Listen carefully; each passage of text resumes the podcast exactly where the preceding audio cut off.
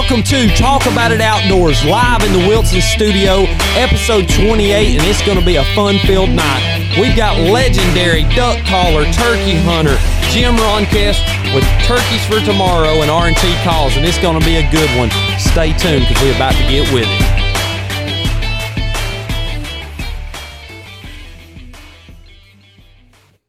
What's going on, Nick? Not much, man. What you doing? Glad to be back in the studio. We're getting this music thing We're figured out. trying it left and right, and I think that's going to be a pretty good one. so, like it. our main man, the formidable social media expert himself, has rejoined the ranks with us. He's back from his trip out west. Cody, it's good to have you back across from me, buddy. Glad to be back. Excited to be here as always, and uh, looking forward to this one. It's gonna be good. How Mr. was- Vacation. Yeah, Mr. Vacation. Did he put his request into you on that? No, I still ain't seen it. I just slipped out the back when y'all weren't looking. Had to go get some bread, as uh, Derek said. Yeah, that's right. Well, how was your trip? It was good. Had a lot of lot of fun, and uh, Where did y'all go? we go uh, we go west of Denver a lot over towards Silverthorne, and uh, spend a lot of time out there riding around BLM land and checking things out, and had a cool experience. Um, got to see some mountain lions this this time riding around on that BLM land. It was a lot of fun, but we just did some kind of family stuff, did some tubing and stuff, hanging out, and it was a, it was a good trip. We had a, we had a lot of fun. Glad to be back though. We're glad to have you back with us, and, and as always, I'm glad to be here. And Nick, it's good to be back with you. Cadence over here punching away on his phone as usual, as most of these kids today do. We might ask, we might have him come on and talk a little bit if he wants to tonight. But without further ado, I'm going to welcome Mr. Jim, aka Jimbo. Jim Ronquest with Turkeys for Tomorrow and R&T calls. As I said, he's out in Arkansas and he's come on with us tonight to flat talk about it, and I'm excited for it. Yeah, we're gonna get some turkey hunting talk. We I, I had seen, I guess they had started this back a little while ago. I don't know the, the how long ago they started it, but I seen this posted on Facebook and I reached out to him. Jimbo was more than glad to come on. So Jimbo, welcome to the show. Hey, boys, thanks for having me. I'm proud to be here. What's it? You you know you you boys out in Arkansas talk a lot like us Georgia boys too. I like that. we ought to be able to understand each other anyway. That's right. We had some guys on from out in uh, Utah last week, and uh, the the first thing we got to at the end of the show was he said, "I'll be honest with you, Alex. When I first got on the phone with you, I couldn't understand a word you were saying. I thought you were speaking Chinese." I get that a lot. I tell you one, we was coming back from a road trip in North Dakota many years ago. Me and a buddy of mine, we was up there on the video trip during duck season. We come back through hungry late at night. We stopped to a McDonald's drive-through in like Fargo, North Dakota. And, and they talk kind of different up there themselves. We went through the drive-through and we ordered like two double quarter pounders of cheese, large diet Dr Pepper, and large fri- fries, whatever. I mean, we got around to the pickup window. There's four little 16 year old girls with their hands over their mouths laughing at us. That's the way they talk. Oh yeah, it's funny wherever you go in the country how folks talk different and they say say different words, but it you know you get that southern drawl in there. You know you're talking to some good folks. So Yes, sir. That's that's correct. Well, as as we go into this thing, uh, Jimbo, I want to kind of let Nick drive it. He's the one that kind of set up with you. He's going to ask some of the questions we got for you. We're going to talk about turkeys for tomorrow and let everybody know what you're doing with it, and then we can move into some of your waterfowl history, and uh, we'll we'll just go. We're just going to sit here and talk about it. That's all we want to do. I would just say, Jim, Jimbo, just kind of introduce yourself about and what what the turkeys are for turkeys for tomorrow is all about. You bet. Yeah. Uh, so, you know, I, uh, of course, y'all got my name, Jim Ronquest. Most folks call me Jimbo. Um, I kind of come from more the waterfowl side, industry wise. I worked for R&T Calls and produced a TV show called RNTV that uh, we just got done finishing the duck season and shooting video for our 16th, 16th season of national television. Uh, but way back in the day, I got my start video stuff doing turkey things, and I'm passionate about spring turkey hunting as I am duck hunting. Uh, so, kind of got my start in the video world as a Primos pro staff guy. Worked kind of the first guy I worked with there, first road trip with Primos as a pro staff member was Ron Jolly, who Jolly and I are co-chairs of Turkeys for Tomorrow. Together, Jolly's driving a little more than I am. Uh, not a little more, a lot more, but but we're co-chairs of this thing. and We're trying to get it up and running. Uh, kind of some boots on the ground, grassroots directive towards the American American wild turkey. Uh, turkeys for tomorrow is we, we're not out there competing with anybody. We're not trying to be anything but us. And we, over the past few years, since the early 2000s, we've all noticed a slight decline in our turkey population. Places where y'all may would go listen to 10, 15 gobblers in the morning, you may only be hearing four or five. And we're trying to find a reason for that. We had a kind of an old get together last summer at the White Oak Plantation in Tuskegee, Alabama. It, it was jolly and a bunch of old hands from the early Primos days. And we'd all hunted together and done stuff different times, a couple outdoor riders, all people that were good friends. We just hadn't been together in a while. And part of that get together, besides cooking crawfish and catfish and drinking beers, going fishing and swapping lies and tales of hunts in the past and just normal catching up, is Jolly wanted to have kind of a serious get together with everybody on that Saturday afternoon. And kind of went around the table asking folks what they have been seeing. You know, what, what, what's going on? What in their mind are they seeing in the parts of the country that they travel at? And that kind of turned into a story that Jolly wrote called If It's Not Us, Who? And the whole point to that was to ask questions. You know, what can we do to ask questions? Where's the problem at? Who do we who do we ask them to and what are they? And if you get a chance, you can go to our website and look that up and read that. I won't go over all of it here for the sake of time, but um, we got into about silviculture, about you know one of my biggest things was hunt, hunting traditions and ethics. So you know we all come from old school backgrounds, going to turkey on the limb, yapping him up, and sure trying to use decoys. But what does modern everything we do from the outdoor industry, from flippers and flappers and motorized decoys and all that, how does that affect the turkey resource? So we started asking all these questions, and that kind of turned into the idea. Well, maybe we start a social media page and we start asking questions, and then that turned into well, if we're going to be able to be accredited, we're going to have to be an organized group, which that turned into a nonprofit LLC, which turned into a nonprofit LLC with a 501c3 nonprofit designation from the IRS.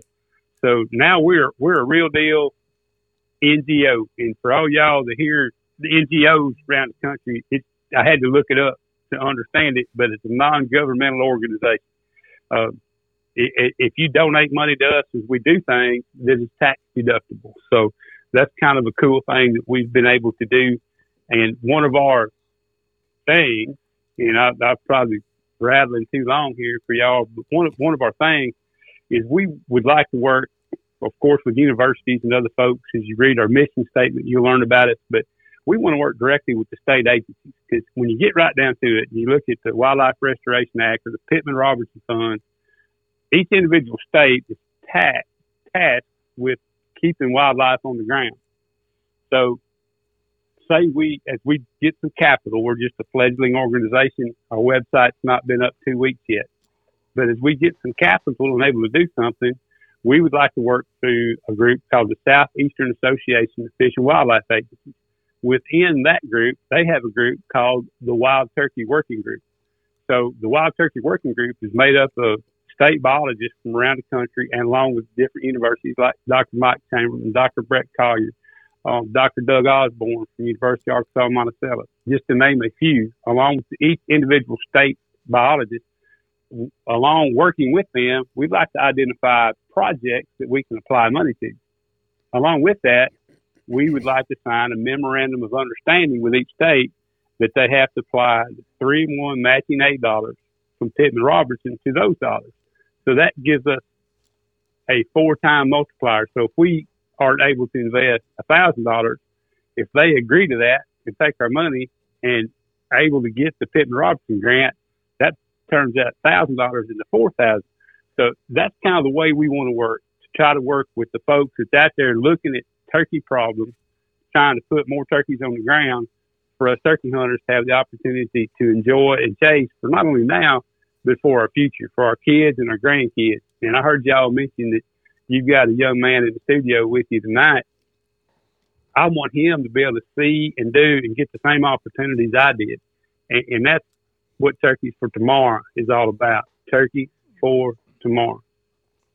Uh, yeah, I get that, and and that makes perfect sense. And and I'm sure that's probably you're probably looking at a huge mountain to climb, trying to get out to all these state um, biologists and try to get with them and get their numbers.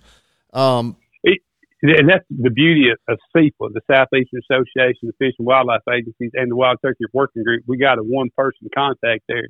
Um, with that, we just had a board meeting yesterday, and uh, we we've again we've got just a little bit of money, but man, a little bit can go a long way. So Jolly was getting in touch with them today, and we're going to start trying to decide on what our first project is going to be. So that's what it's all about. That's what we're out there for. We're you know I'll make my job in, in the duck hunting world. Um, nobody's making anything off TFT, so we're going to try to make, get it to where we can start doing something for the wild turkey resource as soon as possible. Yeah, you know, you said something about you wasn't trying to compete, and I had seen you guys had when you first started your Facebook page, and I believe somebody was commenting. You know, that of course it always social media. They were kind of bashing, saying that you were kind of trying to take part of the NWTF, but that's not that's not what you guys are part of. And and and I, I seen a couple of responses on there, so I seen where you were going with that. No, heck no. But thank you for saying that. Look, we need the NWTF. Um, the stuff they do outreach wise, the stuff they do habitat wise, the stuff they do alongside of us is important. The education they do, you know, save the habitat, save the hunt. That's all great stuff. Um, the stuff they do. I, I, used to at one time mess around with contest turkey calling. I've been a contest duck caller. Uh, the stuff they do to support that to help keep those traditions and history of, of the calling contest going, we got to have. I'm a life member of the NWTF, and that won't change. Um, we just think turkeys for tomorrow is something we can do to complement and enhance the NWTF, and let us work in our own direction, and let them work in their own direction, and together we can do better things for the wild turkey. Well, let me ask you this, uh, Jimbo. Let me um, just say I'm just myself just a normal turkey hunter from Georgia, what is what is possibly one to two to three things that I could do to help improve my habitat around here for turkeys? Or anybody that may be listening to that, what's what's just some easy tips that they can do? And you know, if you if you're a landowner, pay attention to your habitat. You know, if you're a hay farmer, uh, here's a big one, and I know it's it, it's tough for a lot of guys, especially in in our part of the world. A lot of times, your first hay cutting is when there's nests on the ground. Try to delay your hay cut and make sure all all the poults are hatched and they're moving on. That's one. Two, predator control. Um, there ain't near as many people trapping nowadays as there used to be. I mean, how many guys do you know? And I'm sure y'all know some, as I do. Um, we got a game ward buddy here, it's a big coon hunter. But do you know the amount of coon hunters that you did, say, 15, 20 years ago? No, um, no, no, absolutely there, there's not. one right there that you know how many people do you know trap? Man, when I was in high school, me and some buddies we run some traps, and had some buddies more serious than I am.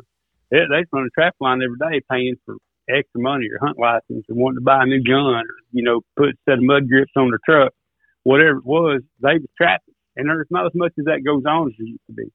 Um, anything like that you can do to help on the ground is beneficial to the wild turkey again, and other predators, coyotes, coons, possums, skunks. We talked about that.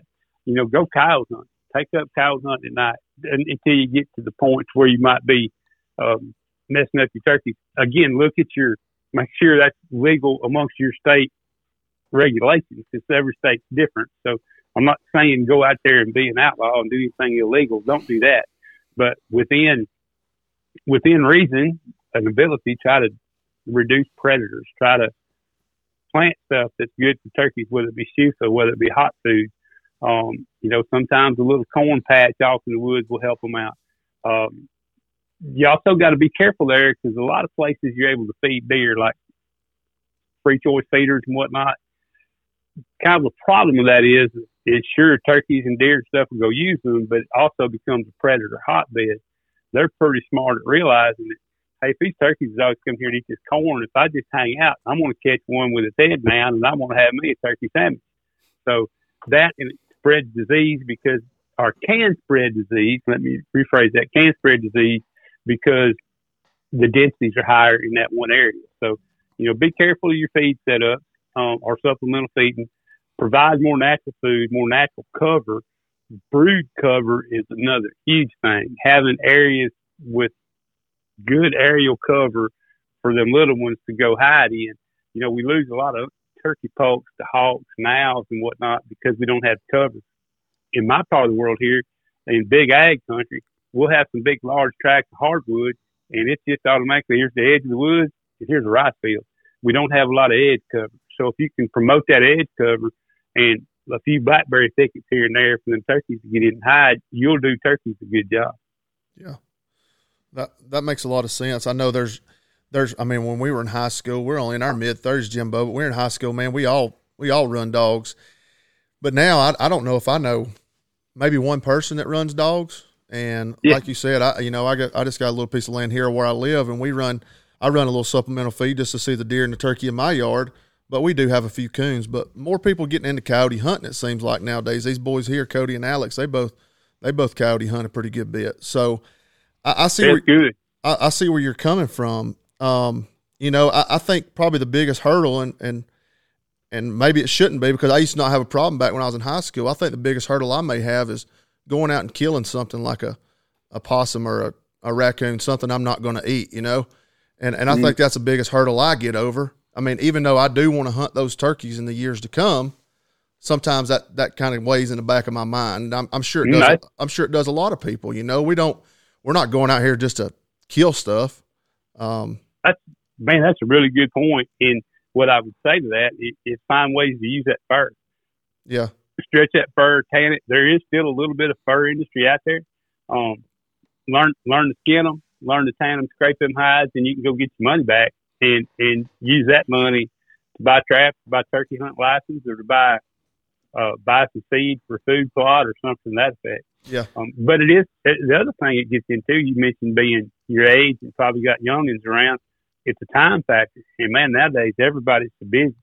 Um, you know, with with sports and jobs and extra jobs and um your your podcast and everything else you do takes time. So um again that's maybe where where Turkeys for Tomorrow comes in.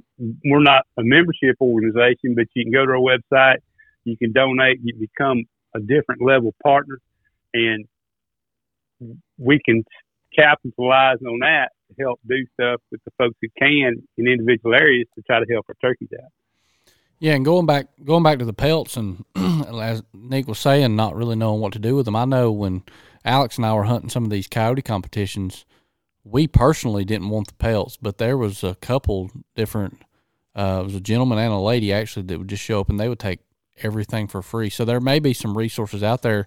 Somebody that will, you know, if you go out and trap a coon or you shoot a coon or whatever, they may they may come get it for free. You know, I don't know. That may be something Wonder if that's something, Jimbo. I mean, if you guys are going out to look at stuff like that, I wonder if finding somebody that would take that fur at no cost or, or minimal cost. I wonder if you guys could track that and put like a call list state by state on your websites. I, it, it, I'm googling it right now as we talk. so that's that's a wonderful idea. Matter of fact, I'm gonna make a note of that. One of our board members, two of our board members, Jim Spencer and his wife Jill Spencer or Jill Easton, when you read what you read her, they're both outdoor riders and big time trappers.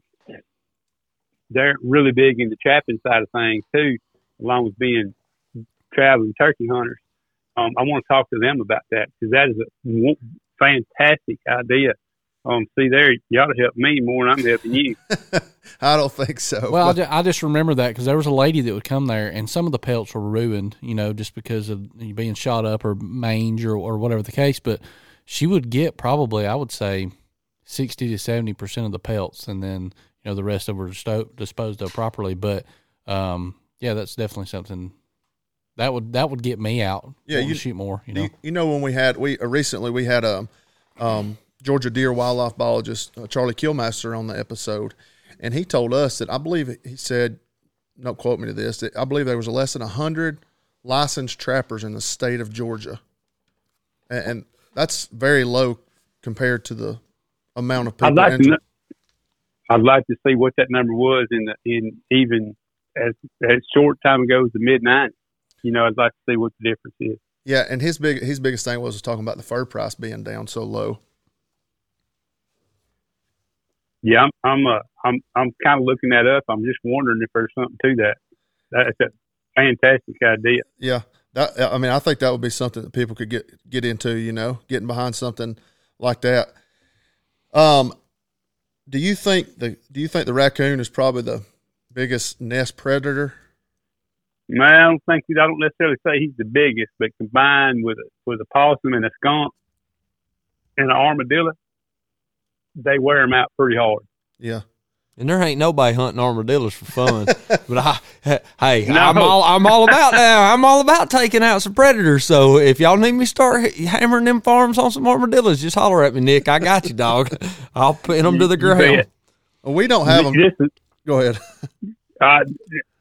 You, you ever shot armadillos with a 22 rifle? I shot one with a nine millimeter in the shell and thought I was going to die because it ricocheted off of it.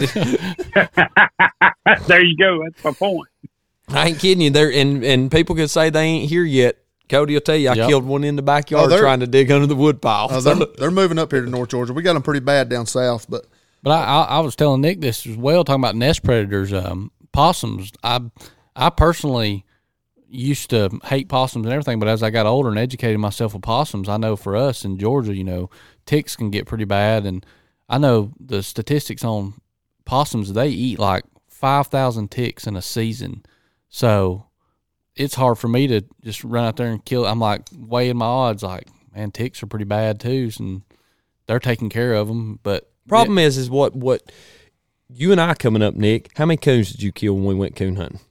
I almost shoot everyone I've seen. I never shot a coon because there wasn't that many here then. Yeah. There just wasn't. You didn't tree that many coons. But what's happened is, is nobody's killing them anymore. Nobody's trapping them. People's brought them in from South Georgia, or they've trapped them in neighborhoods. They bring them out to the rural areas, and it's absolutely hurting the tar- turkey population, just like the coyotes do. But if we find an outlet like you guys are talking about to get rid of those pelts, I don't want to just kill something to be killing it, unless it's coyote or crow, and I hate them both with a passion. But that's the thing. Yeah, You- you're- you- that's a big topic to talk on, and, and maybe y'all can continue that discussion and, and build off that. It is. Maybe maybe No, it's certainly something to think about. I've made a note about it, been thinking about it. Uh, Like you, I have no issue shooting coyote um, or crow. There, crow's another nest predator. Um, there's quite a few others. Now, at the same time, you got to keep balance. You know, that's that's one thing you got to think about Mother Nature and part of conservation is the wise use of our natural resources, which is different than preservation, which is to preserve everything. But because we live here too, it's always a fine line of balance between too much or not enough. So we got we got to keep a balance out there. That being said, we're we're the scales are tilted towards the predator side. And the turkeys don't quite have the chance that they once had, and I think that's a big part of it. But habitat's a big part of it also. Just um, the groceries on the ground, the habits, the brood habitat for them little ones to go hide and stay away from hawks and owls. And you don't want to go shooting hawks and owls, folks. I just tell you, it's not good for you. no, Uh, you will get in trouble. yes, So don't do that. But again, if you got proper habitat, Mother Nature will take care of them if the habitat's there. Yeah, I believe so. What do you? What do you? What's your? I've, I'm guilty of this, but what's your takes going off of the predators, going off people using fans and gobbler decoys? Do you think that has had a big impact over the last several years? I don't know. That's, that's another great question. I don't know how big an impact it's had, but it certainly had an impact. So I I would suffice it to say that there's people harvested mature longbeards, fanning and reaping that may not have would have in a traditional turkey hunting setup. Now, where you get where you get a bind there is you start you, you could you could argue, and I'm not arguing either side, but you could make a good argument. That person said, "Well, I don't know how to call, but just give me an opportunity to go turkey hunting, and I wouldn't have bought a turkey tag if I couldn't have done it like this. And I really enjoyed what I did, and I, I start getting wishy washy about telling people how they can and cannot hunt. I mean, who am I? Who am I to tell you how to hunt as long as what you're doing is within the law? I, I agree 100%. And I know that's a fine line that you want to walk down, and I want to walk down to it. That's kind of why I asked it the way I did. But because a lot of people, you know, some people like it, some people don't like it, and I get it. But like you said, by all means, if it's legal to use and until it becomes illegal, people are still going to continue to use it. They will. And you got to think about your ethics there. And that's kind of part of my question to turkey hunting. You know, it, it, it, how big of effect is that? And, and at which point is that either ethical or not ethical? And we fight it in the waterfowl world with spinning wing decoy. At one time, it was hugely, hugely successful, or you know, it just worked. And I can't prove this. Uh, I, I can go back and pull the show and look at when it was done and again, I can't prove it, but I believe we, RNTV, was one of the first people to show that reaping on television. Uh, we had a deal rigged up. We got some video with three guys behind this fan decoy sneaking up on the turkey. They snuck up on a bunch of them, here come four longbeards, and they just raised up, shot them all. Uh, you know, that's way different than than uh, setting the turkey on a limb and yapping him up that being said, it was certainly legal, and them guys got a hoot out of it. But then when they got back, started thinking about it, they was like, "Man, what did we just do?"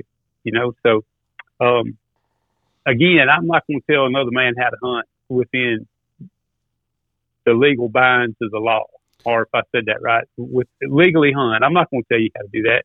I'm just going to sit here and just say, y'all just think about what you're doing and if that's good for the resource or not. Yeah, and, and Nick and I touched on this um, the other day. We were just talking about casual conversation, and I had mentioned, you know, taking a kid for example. You know, trying to get a kid, you know, on a turkey at a young age. It it definitely makes it a lot easier if you have a good setup and you can set up a decoy rather than trying to, you know, maybe listen for one to gobble and chase it and and get into position with a kid. So I, I definitely, you know, I'm on board with what y'all are saying. I think use it wisely and ethically, you know, and be smart about when to use it and when not. I think that's well said. Well said. Nothing wrong with putting decoys out in front of you at all. I, I don't see an issue with that. Just again, be sensible about it. Make it work. And you want bottom line, you want that young person to enjoy the hunt. And if they're successful, that much better. You can always teach them more as they move up into the hunting world but if they're successful and they have a good time, they're going to want to do it again and again. And as they get older, they want to make sure if they have kids, they want their kids to do it. So, bottom line, get them encouraged, get them in the outdoors, try to teach them right the best we can, and show them a good time. But yet, teach them how to hunt. That's right. I can remember a story with my dad. Y- y'all appreciate this. Um, I, you know, I was getting up, you know, I don't know, freshman, sophomore in high school, you know, I I shot a lot of turkeys with my dad, hunted with my dad a lot. He was a great turkey hunter. I remember one morning we hunted this big pretty spot. It was up on this ridge, and turkeys started gobbling. And he, he looked at me and said, "Son, pick you one out." What do you mean? He said, "There's one too many of us standing here, and I'm here to turkeys gobble. You pick you one out and go to, and I'm gonna go to one over here." And that was, I was like, "Oh my god!" I, you know, I was so used to hunt with dad that that that was I didn't know I didn't know how to act. So I kind of he said, "Go on, go. What's that? You go get that one. I'm gonna go here." And I was like, "Man, I just got kicked out the net. this, this ain't cool, man. Daddy, come on, let me go with you. I always with you." But I, I had learned a lot up to that point, and then I really started having to learn in. So I, I say that to say I think sometimes we try to make it too easy. We want to make it fun, but you don't want to make it too easy. You want kids to learn what turkey hunting, duck hunting, deer hunting, squirrel hunting, fishing. You want you want them to learn what it's all about. Take the good with the bad. That's right. Yeah, that's, that's everything that we do. Let's let's seg- let's segue a little bit, Jimbo, into um. And Alex is going to look at me funny for saying this because I beat a dead horse about the new upcoming changes for Georgia. How many changes have you seen since you guys opened your I wouldn't say eyes, but started opening up to this to see different states. Have you seen a lot of different states trying to implement new turkey rules yeah. and regulations? I, I, think I think that was part of the impetus to start TFT. Is all the talk from people around the country that are turkey hunters, all the states trying to put their finger on things going on. Um, I see we just talking about decoys. I just read today. I, I, somebody from Alabama probably li- will listen to this and, and they can get on here and straighten it out. But I think I read today where Alabama said no mechanical use of decoys and no fanning decoys in the state of Alabama. Really? For this year. Um, I think I read that. I need to look at it and be sure, but um, a lot of changes, and I think all the states are looking to what is going on. I think uh, everybody's trying to see what the issue is, um, especially your big turkey states. You know, Alabama, Georgia, Mississippi, Missouri, um, Kansas. They're all Kentucky, Tennessee. They're all seeing declines, so they're all wanting to see what's going on. Um, and, and I think we should. I think we should look at that, and we should figure out where those problems lie. And that kind of falls back to TFT. You know, what questions do we need to ask? What do we need to do to try to right this ship? I think there's I think there's bigger questions. We had Dave, we had Dave Owens on here a while back, Jimbo, and and he mm-hmm. and my and I talked to him prior to the podcast, and and we the Georgia is looking to um, reduce the days by 14 days, go down to two weeks, move it from March to April, and they're looking to take us down from a three bag limit to a two bag limit, and I believe the other one may be you can only kill one gobbler within the first 10 days and I, and I didn't have a problem with that.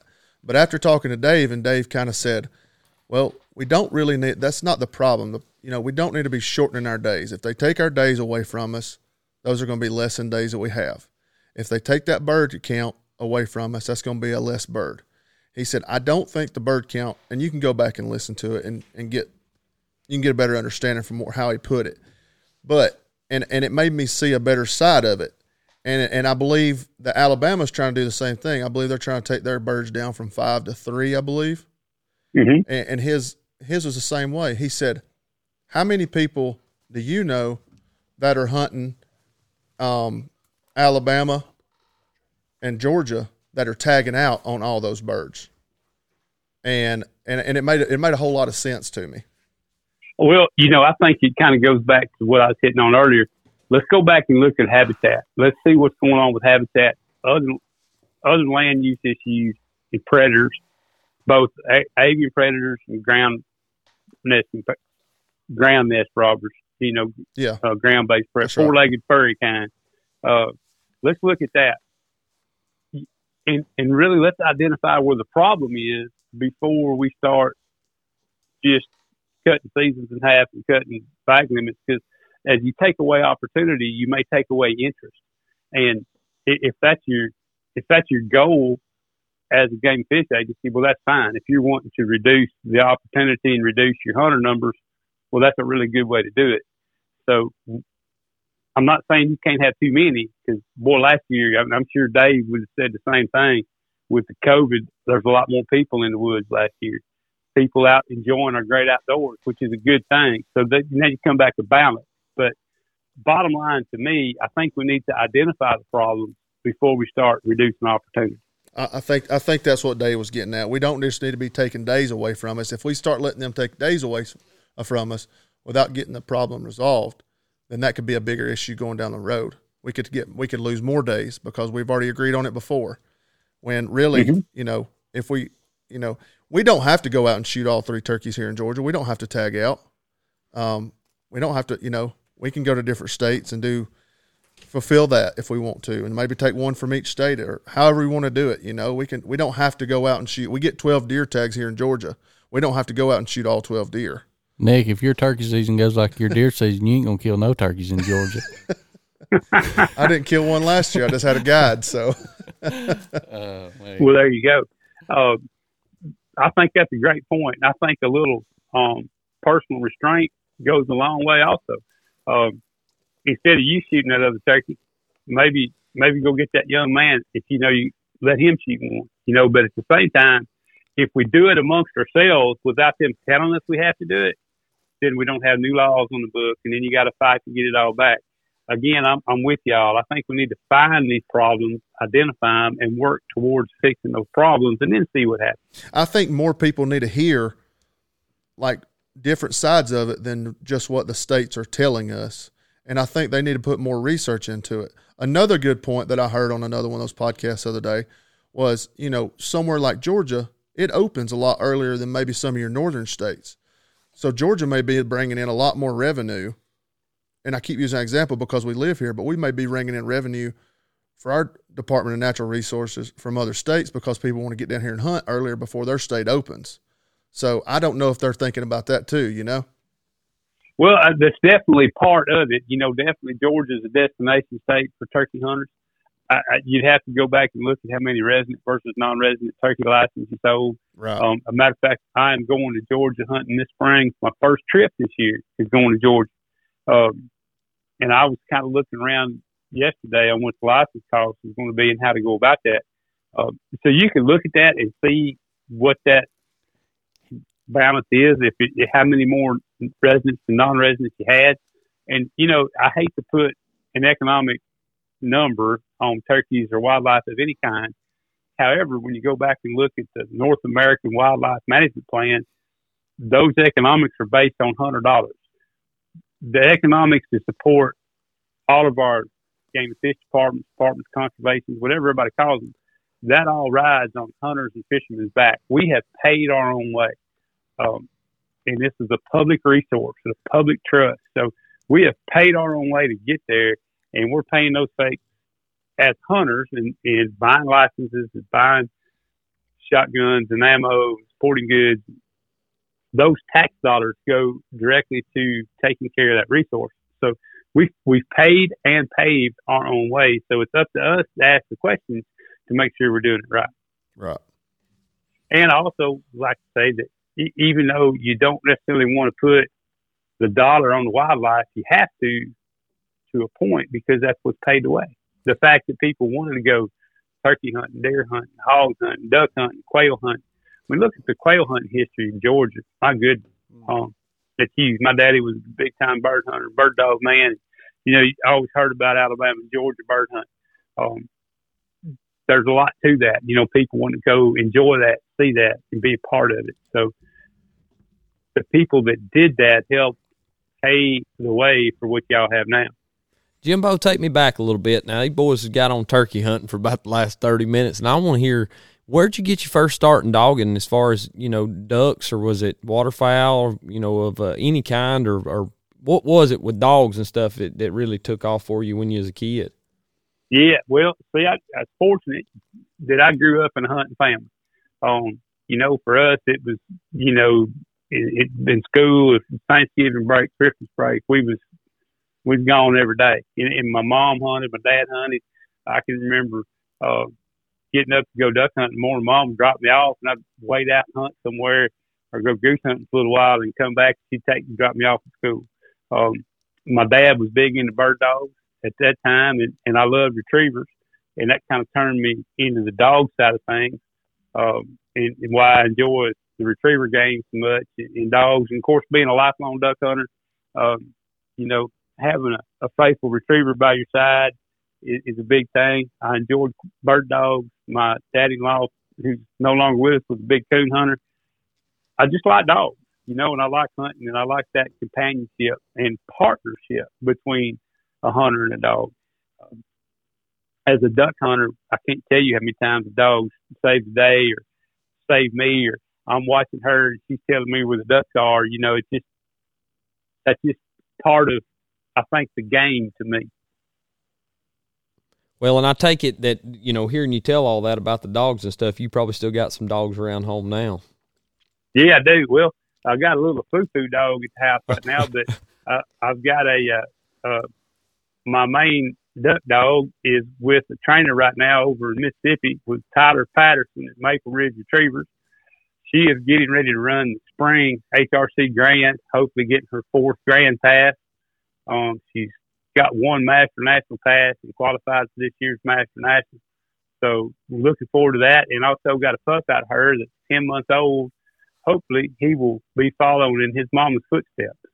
Um, but that, it, you know, there's a lot of people have never done it. That over in East Virginia, I, I read about fall turkey hunting with dogs, and I'd like to go see that sometime. As being a dog person, that would be a pretty cool combination between a retriever and a flush dog and a pointing dog. I think that'd be pretty fun. And they do that with turkeys, right? Yeah, yeah, that's a big thing. Like in Virginia, I ain't never heard. I ain't never heard of that. Really? You haven't? Oh man, if, if y'all would, you get a chance, Google it, look it up. Um, about turkey dogs and fall turkey hunting with dogs. That is It- that's neat. I'll have to hear about that. Yeah, it'd be pretty cool. But yeah, thanks for asking that because I, being a passionate turkey hunter and also enjoying the dog games, a lot of retriever da- games are done in the springtime. So you kind of get in a bind. Are, are you are you turkey hunting, crappie fishing, or dog or dog training in the springtime? Just what are you going to do? Man, you, you you hit the nail on the head there for me, uh, Jimbo, with that crappie fishing. So Yeah, y'all, y'all got some big ones in Arkansas too. We got some good ones. Yes, we got some good ones. When do y'all generally fish for them? Is it wintertime there or is it in the spring? winter, late winter, early spring, it's fixing to ramp up here. If we get some good weather the next few days, it, it'll start happening. That's where I believe that's where the world record current holders from state Arkansas. If it ain't, it's, from close. Arkansas, Mississippi. Is it? It's Is not from like Lake Grenada or Sardis in Mississippi. that is un, then it's over five pound by far. I, I don't know if it's here. Now you're gonna have me looking something else up. Tell us tell us your success through the through the duck world that we don't know nothing about duck hunting. I'm just going to be honest with you, Jimbo. well, man, that's that's all right. I can't hold that against You You got to realize we live Oh. in Georgia. We we don't see many ducks fly by. I hear you. I hear you. Um, I again back to my deal. I grew up in a hunting family. Uh, my dad worked for a large construction company, so we got transferred around a lot, kind of within the southeast. You know, um, Missouri, Kentucky, Tennessee, Northeast Arkansas, kind of our home base there. So I kind of grew up regionally. Just I wound up here. I've been here longer than I've been anywhere, and a lot of that was because of the duck hunting culture. But spent a lot of time as a as a kid in the Mississippi River bottoms of West Kentucky, uh, in Northwest Tennessee, and just you know, Dad was a big duck hunter and bird hunter, and just fell in love with it, and and that was kind of my start. Uh, of course, killed my first turkey. I was nine. That was another big thing, um, and just it's stuck to me ever since. It's what I always wanted to do. I can remember I was a little short, fat kid. Dad put all the my duck calls and goose calls and turkey calls on top of his gun cabinet, and I couldn't get to them.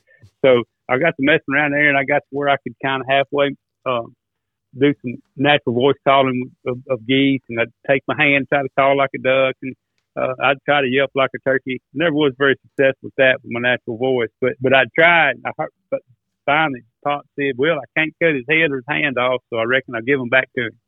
So that kind of spawned my interest in the calling sports. Um, I played around in the turkey calling world just a little bit. Um, I was mediocre successful, um, but really enjoyed duck calling. Might have been because I was successful at it. Wound up winning a couple U.S. Opens, Grand National, and World Championship duck calling contest, um, and and still very one foot in that side of things, one foot in the turkey side of things, but still very um, active in, in in not competing so much, but in the calling world. Of course, I work for a call company and develop calls, and get to blow on duck and goose calls stuff every day. You That's ever, kind of that. you ever run into any of them old Robertson boys down in Louisiana that everybody wants to talk about? Yeah, run on them every now and again. Run on Phil, Jase, Martin, all them guys on occasion. Is Phil is Phil now? And and I've I've always wanted to ask somebody this because I've never had the you know what I would consider a privilege of meeting a godly man as Phil is. Is he as just plain Jane as he is on TV in real life? What you see is what you get. And, you know, I can't tell you that I know him well. Um, I've seen him a few times. I shook his hand. Um, he may or may not recognize me, but I can tell you the times I've been around him in person is what you see like at a sports show, working a booth at a, at, at an event. He's the same guy there as you see on TV. That's good. and I kind of like that about it. Yeah, I'll give you that. absolutely. Yeah, I've always wondered that, but if he was as you know down home, just good old good old feller as he seems to be, and he's always he's kept that same even keel cloth about him as as long as I've known of him. Yeah, and that, uh, he stuck with it. You know, no Facebook, Instagram, no phone, but yes, they do it. They do a big podcast. So I mean, he's not totally anti. Um, uh, uh, what do you call it? Anti-social media. Yeah, he's not totally anti social media because he's a big part of it. Yeah. Well, let's let's back back up just a little bit. Alex got ahead of me here a little bit. What? Where are you going hunting in Georgia, or what part? You ain't got to say where. Um, I'm not 100 percent sure. It's more South Georgia. Um, it's an invite through a buddy, one of my duck hunting buddies.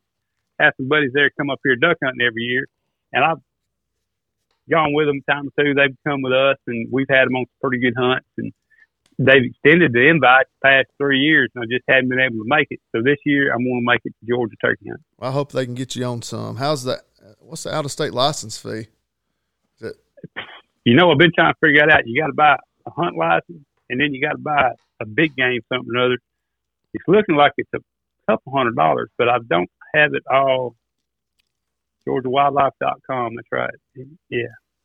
I don't even remember what it is Yeah, now. yeah, it's went up in the last I little think- bit, probably close to three hundred dollars. I think it's pretty fair. It's pretty easy, you know, compared to other states trying to get stuff. It ain't no draw system. I think it's just over the everything. no, over it's the counter. over the counter tag. Yeah, Yeah. it's- that's no problem. Is Arkansas over the counter for turkeys? Yeah. Yeah. Yeah. Sure enough, it is. How is the turkey population in Arkansas? I don't never hear much Not- about it.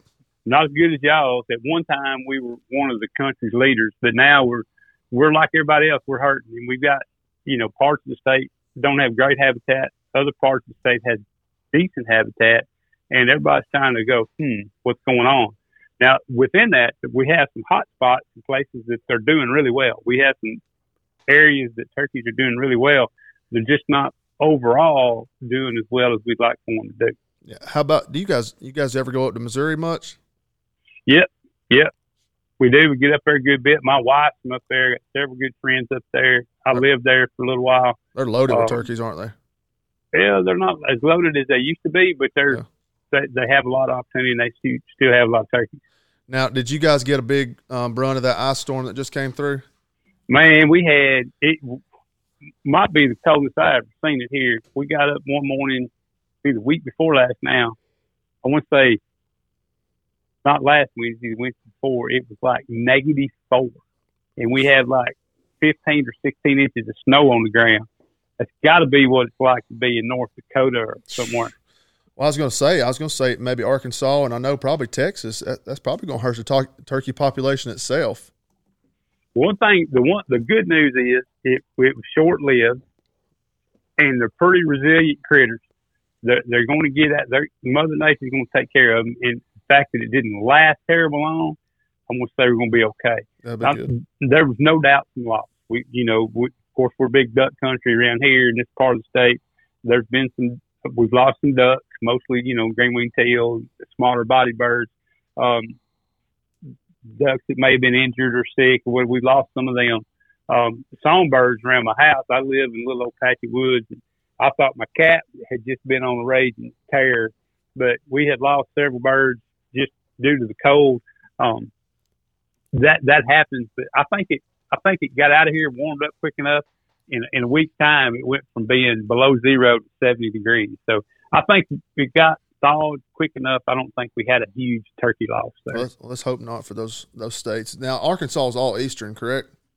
Correct. Yeah. Have you killed all four species? I have not. You know, I've been turkey hunting forever, and that's not something I've ever. Um, sure, if I ever get the opportunity to shoot that last uh, the a whitey, I'll, I'll happily do it. But I'm not that guy that goes and chases the slam.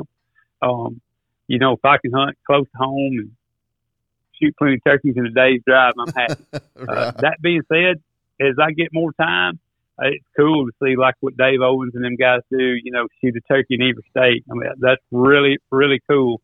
I just I just want to go turkey hunting. You know, I don't have to go chase them all over the country. Yeah. Although given the opportunity, I will. I'll tell you something, and, and I don't did I, I don't even know if I said this. Dave Dave was on that podcast the other day, and, and it made a lot of sense to me. And, and I don't know if I'll get to do it, and and I, but he said, what if everybody that killed a turkey went out and set a trap and got rid of one nest predator for every turkey they killed? There you go. It made a lot of sense. So I'm gonna Kind of what we talked about earlier. You know, what when you ask what what can you do close to home? That's right. Uh, I mean, we can. I would like to see though that I would like to see what you're talking about, Cody, with those pelts and stuff, and see if there's a somewhere nearby Georgia, or if those people are just travelers that come and do that. So maybe we can get that on board. I think that's a wonderful idea, fellas. I made a note of it, and I'm going to talk to the folks that I know within our organization to get their thoughts on that. That are big time trappers. I'll tell you something else that'd help out there that, that I'd like to see hit Arkansas is uh, legalization of being able to use thermal scopes to hunt predators at night with. I know that's something that's been in legislation a few times over the last few years that we've checked into because I've got some friends that hunt out there and they, they, they can't hunt them there with the thermals like we can use here in Georgia. I've got a nephew. It's good. That's a good question. He was showing me his rig the other day. He'd come in to see my dad. Um, he manages a big farm up in. He works for a guy up in Illinois. Manages his farm up there. It's a big deer hunting operation. Um, and they're hard. They they get after the coyotes big time. And he's got a thermal set up and thermal binoculars. And he was showing me that. And I said, man, that's that's slick for shooting. For if you're going to get after the coyotes and doing what you're doing that for hogs, that would be a great deal. Yeah, and I've I've seen it come up a few times in discussion on forums and things like that of why there is more states that are getting on board with it through legislation. Tennessee's one of them that it's in legislation right now. Hopefully, going to be signed into a law that it's going to be allowed to be used there. So maybe some of these other states will see it. I'll be honest with you here. We're seeing a decline in the turkey, excuse me, the coyote population, and I think it's based on the number of people that are hunting them there is more people getting out there and taking more of them out. I mean, they're just not they're not here. We five years ago you could go just about every night and kill a coyote. Now you're lucky if you go one or two nights in our area mm-hmm. and see one. I mean, it's just they're not here like they used to be, and I'll argue with anybody that they're just they're not here like they once was. And we're seeing more mm. turkeys, we're seeing more rabbits, we're seeing more of those animals come back because it's like you said earlier, Jimbo. The balance is kind of being restored in all of that, and that's a good thing. And- That is a good thing. But I bet you get a little imbalance in, in like we talked skunk, coons, possums, armadillos, because you know uh, that's big coyote food also. So then that then you're increasing your nest predators. Then so Absolutely. you know again it's all about balance. But coyotes are they take a toll on turkeys for sure. So that might be why y'all are doing good in some areas. I've never seen turkeys on our property up until the last three years. My neighbor trapped 54 coyotes in two in two seasons off of his property, and I've never seen turkeys on our place until the last, I almost say the last three years. They've started coming back in full force, and I'm glad to see it. But as you said, my trail cameras are saying that there's more coons than there's ever been. You know, you got you got coons sitting there getting fat as hogs because there ain't nobody running them with dogs anymore. So I guess it's fi- time to find a little balance on that 22 rifle and fire up a walker and see if we can't get on a few. there you go. What about the uh, bass fishing? I don't, I don't want to leave Alex out of this. And how's the bass gosh. fishing out there? man, it can be great. Um, we we've got some really cool lakes and river systems to to uh, to fish. Uh, It's something that I enjoy to do. Again, I, between turkeys and dogs and my regular job, um, it's uh, it's sometimes hard to get time to go fishing. But I just like to go chunk and wind, even if I catch anything or not. but in our part of the world, right here in the Stuttgart area, we've got a lot of uh, water retention reservoirs for irrigating rice and crops and a lot of those have some fantastic fishing in them. That's awesome. Well, Jimbo, as we're wrapping up here, man, got a couple more questions for you. I'll wrap up with and let these guys go around the table. Um, what's a what's a piece of advice you'd share with someone you learned along the journey in the outdoor world? Leave it like you found it. If the gate's shut, shut it behind you. If the gate's open, leave it open. Um, don't throw your trash in the woods. Try to get in and get out without making much of an impact. There you go. Great, great answer. That is awesome. Yeah, Uh, you I just like na- that. you just named your episode there with that one, Jimbo. It usually takes to the end. but You you named it right there. Leave it like you found it. Cool. Um, what are you most thankful for, Jimbo? Man, family, friends, and the, a good dog and the opportunity to enjoy God's woods and water. There you go. Another great answer. Well, Jimbo, I really do appreciate it. Is there anyone that you'd like to give a shout out to as we're closing this thing out? Man, I just give a shout out to if y'all get the chance, please go to turkeysfortomorrow.org, learn about us. If you if you got an extra little bit in your pocket and you can put some our direction, we'll we'll appreciate it. Eighty percent of everything comes to us is going to go back to the wild turkey resource. Um, that's we set that up in our bylaws. That's how we're going to do things. So um, we want to do right by the folks that help us and do right by the resource that we all get to love and enjoy. So it, it, again, if you can, go to turkeysfortomorrow.org and check us out, learn about us. If you got any questions, um, hit me up. I'm happy to answer them for you. There's places in there you can go and ask questions. You can get on our social media pages. Um, um, Instagram, Facebook, or Twitter, and somebody will get to you as soon as we can. That's awesome, man. Thank you so much, Jimbo, for coming on. Thank you for what you guys started, and and uh, tell Mister uh, Ron Jolly the same thing. And I hope you have a good year turkey hunting. And we'll try to get you back on at the end of the season and circle we'll back around and see, yeah, see how it went. So I'm gonna pass this thing around the table and let these guys um, say what they got to say. Thank you. Yes, sir. Thank you. Yeah, I just appreciate you coming on, and I appreciate what y'all are um, what y'all are striving to do as an avid tur- as an avid turkey hunter. So um, I'll have to get on there and definitely read more about y'all, and um, we'll help out any way we can on our side of the world over here. If, if you need anything, let us know. Most appreciated. Likewise, just stay in touch with us, man. We're happy to help you out however we can. Jim, you still do uh, you still do guided turkey or excuse me duck hunts, correct? I do not. I, am no ah. longer in the guide business. I okay. do not. Now I do guide some on one of our private places here. That's kind of an invite deal. Um, I, I don't guide full time because my other job, you know, producing TV. Um, but I, I, I appreciate you asking. Though. Do you got somebody that you would suggest in your area? Yeah, there's there's several in the area. The best way to do is get on the uh, Stuttgart Chamber of Commerce website and look up the hunting guide, and there are several there. Um, you know, there's there's a couple come to mind. Uh, Stuttgart Shooting Club, Slick would be one come to mind. Five Oaks would be another. Um, they're probably already full, to be perfectly honest, but there's several guys around that do offer a good job, work hard, and do the best they can for their customers. Yeah, I just wanted to give an opportunity there because I've had some guys ask me if we knew anybody in out that way that did some duck hunting, and of course we don't, but we always want to extend the opportunity to help anybody you we bet. can out you, there. We get I get a lot of people, you know, they'll start hitting me up, shoot me a, a, a email about, um, you know, who to hook up with or who to talk to about trying to get a hunt book. And actually, um, be quick. The people right now is the time to start looking. Even if folks aren't booking hunts yet because we don't know what the season dates are going to be, getting on their radar goes a long way because the, the better outfits book up really quick if they're not booked up already. That's awesome. Well, we appreciate you coming on the show. Um, I mean, as Nick said, it, has been a privilege to talk with you and, and learn what you. I'm not a turkey hunter myself, but it's always enlightening to see see what everybody's opinion on what things are and how things are going, and you know, get a difference of opinions. We're we're all hunters out here, and we all want to strive to get you know get the best we can out of things. So we definitely appreciate you coming on. Nick, you got anything else? No, I think I'm good, man. All right, well, everybody, Jim Ronquest with Turkeys for Tomorrow and R&T calls. We can't thank you enough, Jimbo, and uh, hopefully we'll be talking to you real soon. Thank you, gentlemen. Enjoyed the time I spent with you. Thanks, Jimbo. Thanks, man. Have a good one. Yes, sir. Y'all have a good night. All right, bye-bye. All right, everybody. As I said, that was Jim Ronquest with Turkeys for Tomorrow.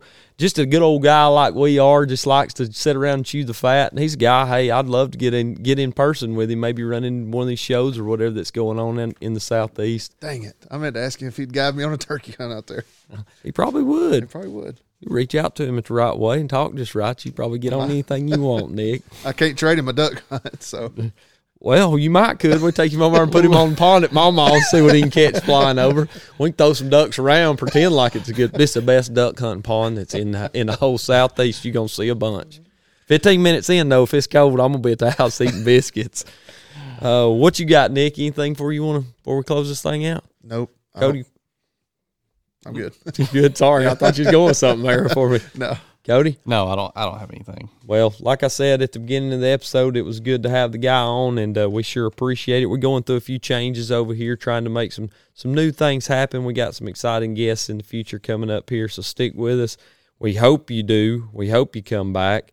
And uh, if there's anything you want to hear us talk about, hey, don't forget, as I said all along, shoot us a message on any of the social media platforms. You can find us on any of them. I ain't going through them all. Nick hates it when I do, but uh, do want to give a shout out to our guys over at Southeast Wildlife Innovations for continuing to support us there. We got a huge thing coming with a partner of ours in Genesis Wildlife Group.